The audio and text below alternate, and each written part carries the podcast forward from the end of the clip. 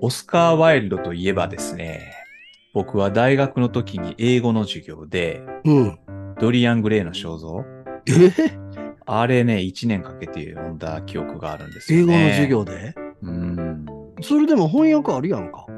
まあもちろんありますけど、でも英語の、文学部で英語の授業って言ったら、そういうテキスト読んでたな読。むでしょうん。でだ僕はそのワイルドのこれ読んだのと、あとトマス・ハーディかなんか読んだの覚えてますけど、うん。でもやっぱり授業で読んだ小説っていうのは、いや、きついやろ。いやいい印象ないんですよ、ないよな。うん、だからのもうそれでワイルド嫌ん嫌になるよな。そうなんですようんね。またワイルドか。で 今回ワイルドなんですけど、はい大東さんのチョイスで、はい、なんという作品ですかはい。えっと、今回はオスカー・ワイルド WH 氏の肖像っていう、うん。えーや選びました。えっと、中高文庫から出ているアーサー教の、えー犯犯罪。罪っていう短編集に入っているのを選んでます。はうい。んえっと、あれですか、その小説読んで、他なんか、例えばお芝居とか、あの、まあ、やっぱワイルドで一番有名なのはサロメとかうん、あ、そうだでとす思ね。うんですけど、なんかそういうお芝居読んだりとかそういうのはないですかいやー、僕ね、うん。ワイルドって本当ドリアン・グレイの肖あ像。、その、もう その、うんしあのね、あんま好きじゃないんですよね。これ系。あのーなので、はいこれも本当久しぶりにワ読イんルだドわですけです ね。はい。だからまあ、あんまりワイルドについて、あの、好意的に読めるかどうかわからないんです けど。はあい、のーまあ、ワイルドいろんなものを書いていて、あの、まあ、アイルランド出身の作家、イギリスで活躍した人で、うん一般的にはこう、世紀末の優美主義のチャンピオンっていうかね、うんなんかめっちゃおしゃれしてて、胸にはこう、バラを刺して歩いてるみたいなやつですよね。うん勘違い野郎ですね。そうそうそうそう。ほんで、あの、有名なんかこう、いろんな稽古が有名で、そうそうそうこれいっぱいあるんやけど、ちょっと紹介しましょうかね。うんが、有名なやつはこんなやつやな。道徳的な本、非道徳的な本などというものはない。本は傑作か座作のどちらかだ。これ、優美主義ですね、これは。エモいですね。はい。で、結婚はまさしく相互の誤解に基づくものである。っていうね。うんちょっとこういう皮肉なこと言うの好きなんですよね。う。ん。外見で人を判断しないのは愚か者である。これうん世界一周してきたらこれ正しく聞こえるかもしれないなっていうね。僕もじゃあ一個披露していいですか、 オスカーああ、ワイルドいいどうぞ。オスカー・ワイルドといえば、ー。はい。芸術が人生を模倣するのではなく、人生が芸術を模倣する。あこういう追句が好きなんですよね、ーこかのっ人。こ、 かっこええんかなんか、かっこええんか悪いんか分からへん。こういう、あの、ケークっていうのは、最初は、おんおんって聞くんやけど、これ聞いてるとだんだんこう、軽薄に聞こえてくるっていうね。うん。大したこと言ってへんやないかっていう。で、実際、ワイルドっていう人は、その自身に比べたら、大した作品は残してないって言われてる人ですね。うん。あのーよく言われるのは、その天才と情熱のすべてを彼は座談につぎ込んだって言われますね。 なるほどね。だ喋かりらうまかったんや。もう周りの人はもうさん最後にすごい魅了されて、もう話してることすっごい面白いから、それ小説に書いたらいいんじゃないそれお芝居に書いたらいいんじゃないって言って、実際書いたらあんまり面白くないっていうあのでさらにね、この人は、書いてる暇があったらパーティー行ったりとかして、男性の恋人とかと遊んでる人やから。パリピ。うん。もう典型的なパリピですわ、この人は。うん。だから、 そんな真面目に作品なんかがいてるようなあの人じゃないから。うん。だから、もうはっきり言って、あの、ドリアン・グレイなんか含めて、なんかこう、時間をちゃんと注ぎ込んで書いたと言えない、もう完成度はすごく低いっていうことが多いと思いますね。うん。うんで、えっと、そのさっきのパーティーの話ですけど、あの、まあ、ワイルドで有名なのは、彼はあの、年下の男性の貴族の恋人がいてね、うん。アルフレッド・ダグラスっていう名前がいいよね。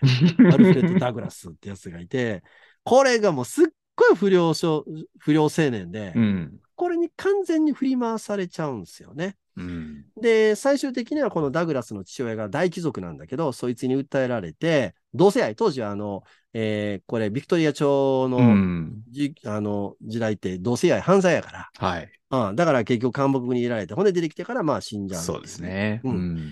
で、このあたりは、あの、えっと、中古新書でね、オスカー・ワイルドっていう本、宮崎かすみさんっていう人が書いてあって、うんこれすごく面白く読める。特に当時の同性愛がどういうものでイメージされてたかがすごくよく分かって、うん面白いのと。あと、私個人的に好きなのは、オスカー・ワイルドっていう映画がありましてね、ありましたっけね。うん、1997年に作られた映画なんですけど、うん。あの、その、さっき言った不良少年のアルフレド・ダグラスをですね、若き日の柔道ローが、まだ髪の毛がふざふざしてる頃の柔 道ローが、めちゃくちゃ名演技。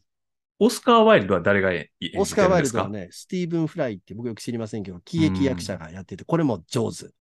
まあ、要するにこの恋人に、この映画見ると、この恋人にも完全に振り回されて、そこに全部、あの、時間とかお金とかをつぎ込んでいくので、もう、うんお金を稼ぐために彼は、あの、戯曲をどんどんどんどん書き飛ばしてるから、うん。まあ、それは精魂こもった作品はできませんよねっていう。バルザックと似てるな。あ。バルザクやな。せやな。あ の、そういうの好きなんでしょでもなん俺かもさね、やっぱりね、情けなさで言うとね、ワイルドはすごく情けないと思う。客観的に 見て、ほんまにこれ、かないやつやなって、あの、せっかくええええ奥さんもいて、子供もいるのに、はい。なんか感想ありますか読んでみて。いきなり感想から言います、うあん、聞いてみたいですね。あ、これはね、うん、一言で言うとですね、うん。エンタメ小説。あ、え、 え、エンタメうん。私の中に全然ない単語でしたよ。エンタメ、あのうん。あこれはね、あ、うん。文学じゃないな。あ、文学じゃない。うん どういうこと どういうこともっともらしさはある。うん。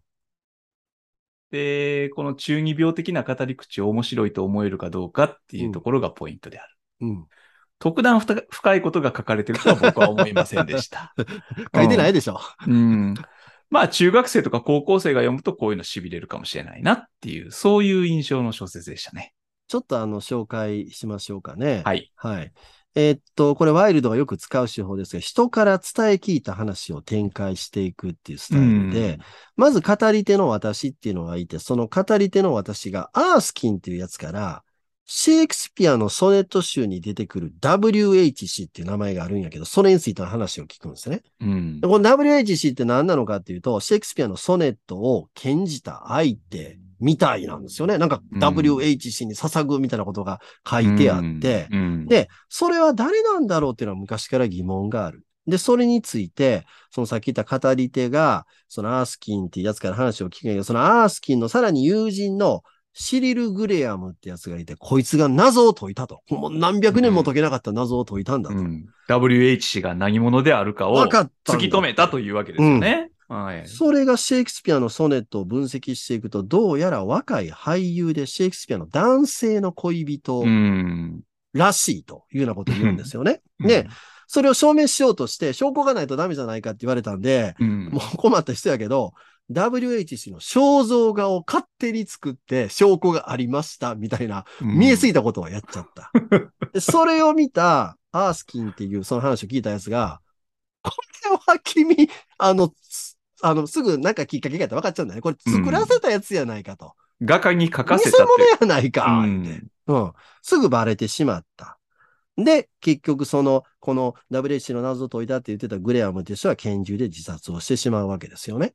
うんで、で、アースキンは結局その WH の謎を解いたなんていうグレアムの話はデータラメだって話をしたにもかかわらず語り手の私はなんか、それに話になんか影響を受けてしまっ て、そうそおう俺もって言って3週間ぐらい部屋にこもって、WH って誰なのかってやっぱりこれはシェイクスピアの男性の恋人じゃないかみたいなことを3週間ずーっと考えて、俺すごい謎解いたって言って、アースキに手紙を書いたら、ふっとなんか、やっぱり違うような気がする。う。手紙書いた瞬間、ちょっと違うんじゃないかと思うわけですよ情ね。熱がなんか抜けてしまったんですよね。うん。ところが、今そう。度はその手紙をもらって、あうのんグリアムの友達だったら、もう否定してたはずのアースキンってやつが、うん。いや、やっぱり WHC っていうのは、あの、グレアムの言ってた通りなんじゃないか。うん要するに、君の手紙読んで、そういうふうにやっぱり思うに至ったっていうことなわけですよね。だから、最初シリール・グレアムってやつが WH の謎を解こうとしてたのが、アースキンを通って語り手の私に感染して、今度は語り手の私からアースキンに感染してっていう、うんまあなんか話が要するにややこし、すごくややこしいんやけど、解けるはずもないシェイクスピアの男性の恋人の謎をめぐって話が延々続いていく。うん。だけど、そこには何にもないっていう話ですね。これ、今の大東さんのこの内容の説明聞いた人、うんその話面白いっていうふうに思うんじゃないですか。そこなんですよ。そこなんですよ。これね。だからこれ一言で言うとナンセンスなんですよ。ナンセンスなんですよ書ねかれてる内容。に全然意味がないんですよね。うん。要するにこの、ある観念というものが、うん人から人へと伝染していくっていう話なんですよね。うん。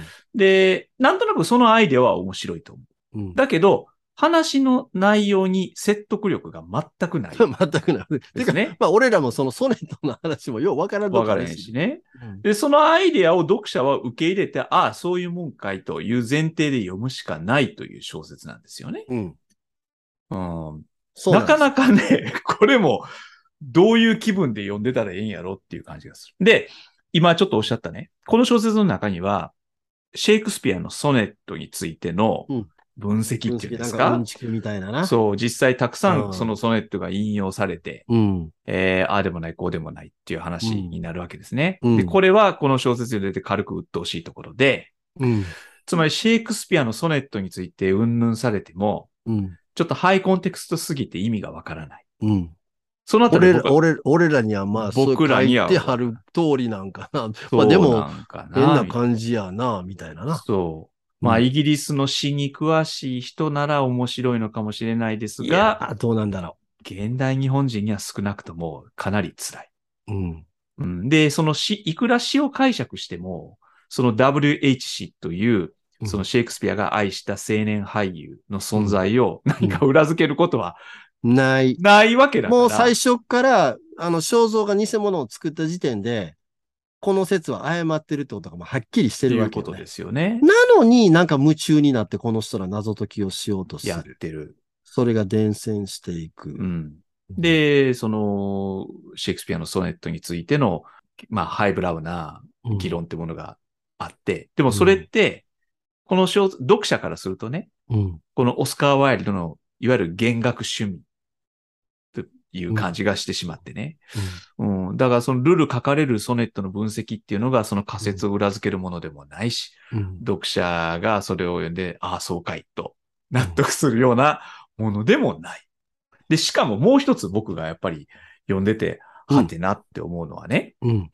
えーっと、そのもともとその WHC というのが、あーその青年俳優であったという説を唱えた、うえんーっとシリルと言いましたっけ、うえーっん。とシリル・グレアム。シリアム、シリル・グレアム。うん。で、彼は自分のその説にうん。準じるわけですね。そうそうそうそう。自殺しおる。そうそうそうそうそこう。れ全く、えなんでそんなことすんのと。その自分のせね、説の神聖性っていうことを訴えるために死んでみせるっていうね。うん。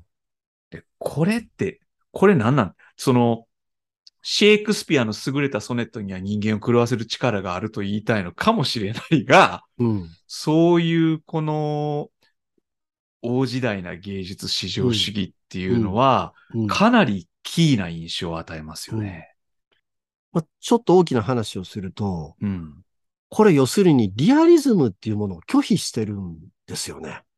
なんかすでに存在している実態っていうものを反映しながら書いてくるっていうことを、この小説は全然やろう。要するにないものを書いてるからね。うん。そのソネットの中の人物なんか、それは存在してる WHC なんていないわけですようね。ん、だけど勝手に自分たちのイメージの中でその人物がいるような錯覚を覚え、うん。しかもその情熱がどんどんどんどん感染していくっていうね。うん。何もないものに対してある種の人間の感情をこう書き立てていくっていうね。大きな文学の曲がり角みたい。まあこれがだから文学なのか何なのか私もちょっとわからないとこあるけど、ある種の曲がり角が表現されてるなっていう感覚を持つんですね。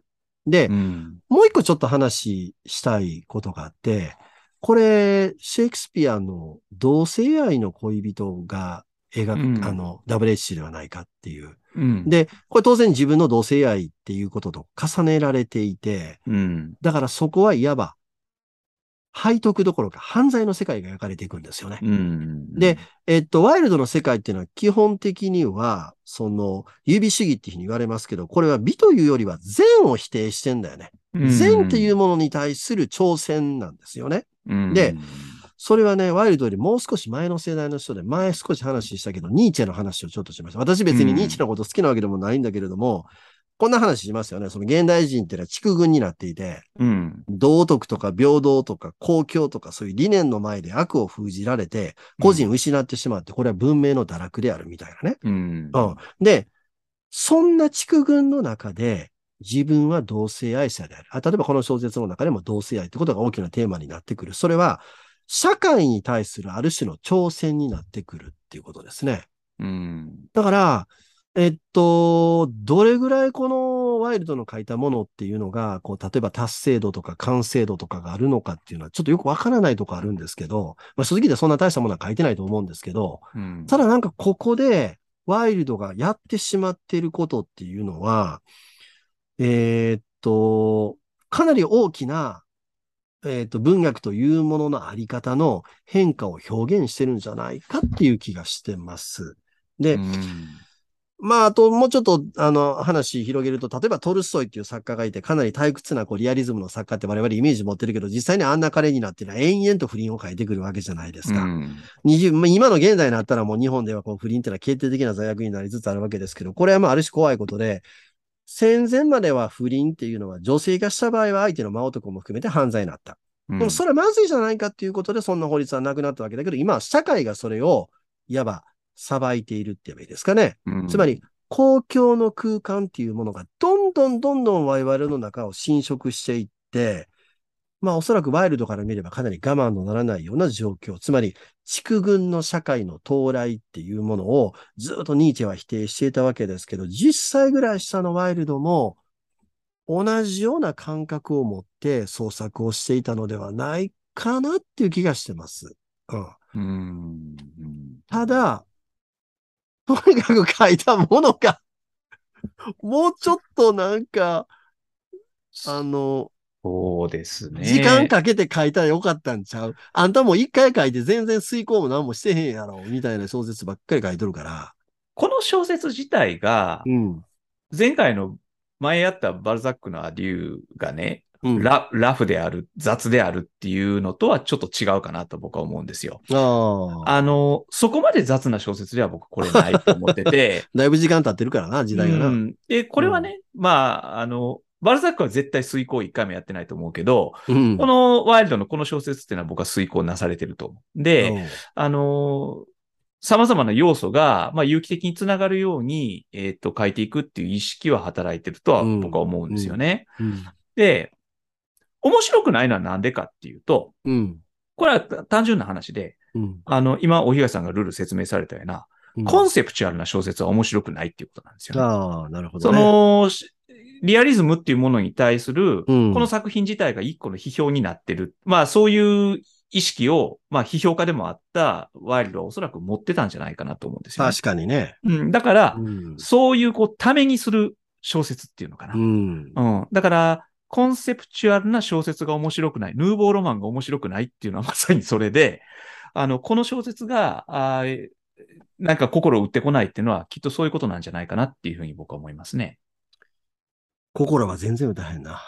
心全然打たない。で、、ここに描かれてる人間の、この姿っていうのが、うん、あーもう観念そのものなんですよね。うんこのシリル・グレアムはね、まあ、さっきも言いましたけど、自分の説に準じて死ぬっていうのは全く理解ができないし、うんありえないと僕は思うし、うんで、あとこのアースキンというこの人物も最後うん死ぬんですね。このアースキンは、この行きつ戻りつした挙句、うんそのシリル・グレアムの説を一旦受け入れて、うんで、その急にな、受け入れるか急らなに、ね、そうそう。で、うんその彼は主人公に手紙を送る。その手紙には、その自分はまさにその説に準じて、俺も自殺しようと思うみたいな、、うそんそんなことをほのめかす手紙を送った。だけど、このアースキンはどうやって死んだかっていうと、いえいえ、彼は肺病を患ってて、そうそう長そうそう患いのうちに死んだんですよってことを医者から聞かされる。そうそうそう。でこれって一体何なんやろなって思うんですよね。うんそれは、、自分の説に準じて死んだシリル・グレアムへのコンプレックスなのか、うんうんね、俺だって負けじと死んでみせるぜっていうなんか悪自慢みたいなような感じもするし、うんなんかね、こういうところも全部まがいものなんですよ。ここに書かれてる人間っていうのは。そういうことやな。うん。あのうんー、そだういうこかとやら、な、まがいものやな。全然こう、血肉というものをうんこう感じない。うん。だかただ、ら、それが結局オスカー・ワイルドの、ある種いうことのなん魅でしょう力なんだろうね。このまがいもの感っていうのがね。うん。あだから、それはこの、そのまがいもの感に痺れるというのは、若い人は痺れるかもしれないけあ、ど、ん大正時代のオスカー・ワイルドって日本でめっちゃ流行んの。はいはいはい。例えば谷崎潤一郎とか、えー佐藤春夫みたいな。連中が浸水して、そうそうそう。ワイルド訳したりとか、ワイルドみたいな格好してみたりとか、うん。で、ワイルド党とかって言うんですよ。あの、党派の党な。あ、そんな言ったんですか言い方するんですよ。だけど、これはまさに中二病みたいなもんでしばらく経つと、はっと目が覚めんねうん。ん。俺にもワイルド党、私にもワイルド党だった恥ずかしい過去があるが、 みたいなことを、みんな書き出すんですよ。うんだか、ら、一過性的にはものすごく流行する。うん。だけど、時間過ぎてみると、さっきのだからあの稽古もせやんか。パッと聞いた瞬間は、おうなんかかっこいいこと言うとるのみたいな感じだけど、うんちょっと考えたら大したこと言ってないよ。そうなんですよね。大したこと言ってませんでしたねっていうね。うん。ともう一つね、この小説読んでて、ちょっと気になったことっていうのはね、うんうん。この WHC と目されている、このシェイクスピアが愛した若い俳優、ウィリうんー・ヒューズっていはいう男ですけど、はい。これは大変な美なんだっていうわけですね う。んうん。で、シリル・グレアムも自分のルックスに異常なプライドを持ってるわけですねう。んうんうん。で、この小説に出てくる男たちっていうのは、その美しい顔へ顔っていうものに対する肯定が、うん、あーかなり強い。うん。で、これは今読むとかなり気持ち悪い感じがして、うん。で、その彼らの心の中にあるのは、その芸術の美っていうものをうん。身体の美、容姿と結びつける発想なんですよね。うん。で、その芸術における美しいとか美しくないっていうことと、うんその、顔が美しいとか美しくないっていうのは、うん言葉としては美しい、美しくないなんだけど、うん。この二つっていうのは全く性質の違うことなわけですよね。うん。うん。でもなんかそこが、この結びつけられてしまっている、ある種のルッキズムの問題っていうのが、この小説の中にはあって、結構これはね、うん、今読むと反発を覚える人多いだろうなっていうふうえにっも思いましと、同時にそれはワイルドの場合ずっと裏切られ続けてるというか、た、彼の恋人だったアルフレッド・ダグレスってこれは美男子なんですよね。うん、うんだけど、文学的な才能はゼロなんですよ。うんうんうんで、も逆に言えば文学的な才能はゼロで、全く中身の空っぽなんだけど、見た目はすごく美男子っていうのに、うんワイルドはこう、こう、こらえようもなく惹かれていくっていううかんね。うんうんだからそういう意味で言うと、あのーなんだ、常に裏切られていく文学的なその才能と美っていうものは全然結びついてくれないですよねっていうのが常にあるんですよね。ううんんだからそういう意味で言うとね、この裏切られてるところが、まがいものを愛して、そのまがいもの、見た目が美しいだけのものを愛するっていうのが、結局彼はずっと裏切られ続けるわけで、うんそこがワイルドの面白さかもしれません。うんうん。うん。全く成功しないっていうことですかね。なるほどうね。ん。美しいものが必ずしも何かの中身を伴ったものを表現してはくれないですよね。美しいだけでしたねっていうう。んう。うんんうんだからそれもやっぱり空虚やねんな。ちょっと違う話ですけど、これ、この翻訳は福田恒有なんですよね。うん。まあ、シェイクスピアのうん翻訳でも知られる人ですし、あうの、ん評論家でもありますけれどあも、福田恒有って、オスカー・ワイルド、まあもちろん訳してるってのは、関心があるから訳してるんでしょうけど、うん。彼の主張したことと、このオスカー・ワイルドの作品世界っていうのは、なんか繋がってるんですかちょっとその辺分からへんけど、オスカー・ワイルドが好きだった日本の代表的な英文学者っていうと、やっぱ吉田健一、ああ、そそううですね。すごくダンディズムのあるうん、人ですよね。うん。で、まあ、福田つなりもそういう意味で言うと、英国風のダンディズムをある程度体現した人ではあるんちゃうかな。うん。ああでも、タイプとしてはバカにするでしょう、ワイルドみたいな人を。と思うんですよね。うんうんでも、一周回ると、そのダンディズムに準ずるみたいなところに、うん意味のないものに準じて、あの、死んでいった人間っていうものに対する、うん。まあもしかしたら憧れなのかもしれないし、あるいは、うん。ある種の親近感はあるのかもしれないね。わかんないね。うんこの小説の中でね、一個すごくいい言葉ありましたね。え、あったうん、これうん言いますと ね、はい。一人の男が何かに準じて死んだからといって、それは必ずしも真実とは限らないの だ。 これは名言だと僕思ったな。こ れ、でね、これは、いや、ほんまそうやろと。つまり、その、準じて死ななくてもですよ。うん。これは大事だと自分の中でずっと思い続けてきたものが、実ははそれほどのものでもなかったっていうことは、人生。生においては往々にしてあるわけです。君今もうすっかりワイルド島になっとるやな いか。そっか。意外とや反られと省るしちゃやうなのいかか。な。そういうことか。なるほど。まあ、なかなか微妙な感じでしたけ ど、やっぱりワイルドって、これ、は18か19ぐらいの時にドリアン・グレイの肖像を読んで、ええー、って思って、うんであ、そうか。大学生の時やもんな大学生の時やからうんうんうんうんで、そこから30年ぐらい経って、うんやっぱりええって思うっていうのは、うん まあ僕はワイルドにはやっぱりご縁がないかもしれません ね。でも今すっかり、衛星漢字って朗読しとったやないか。はい。はい。ということで、えー今回はオスカー・ワイルドを読みました。はい。じゃあ、来週はですね、えー、イーユン・ディというこの中国系アメリカ人の、うんおー作家の千年の祈りという作品を取り上げたいと思います。はいあの、これね、非常にこの作家も、あの、評判のうん。いい作家で、ですか。ね。なので、うんあの、きっと面白いと思います。はい楽しみにしています。はい。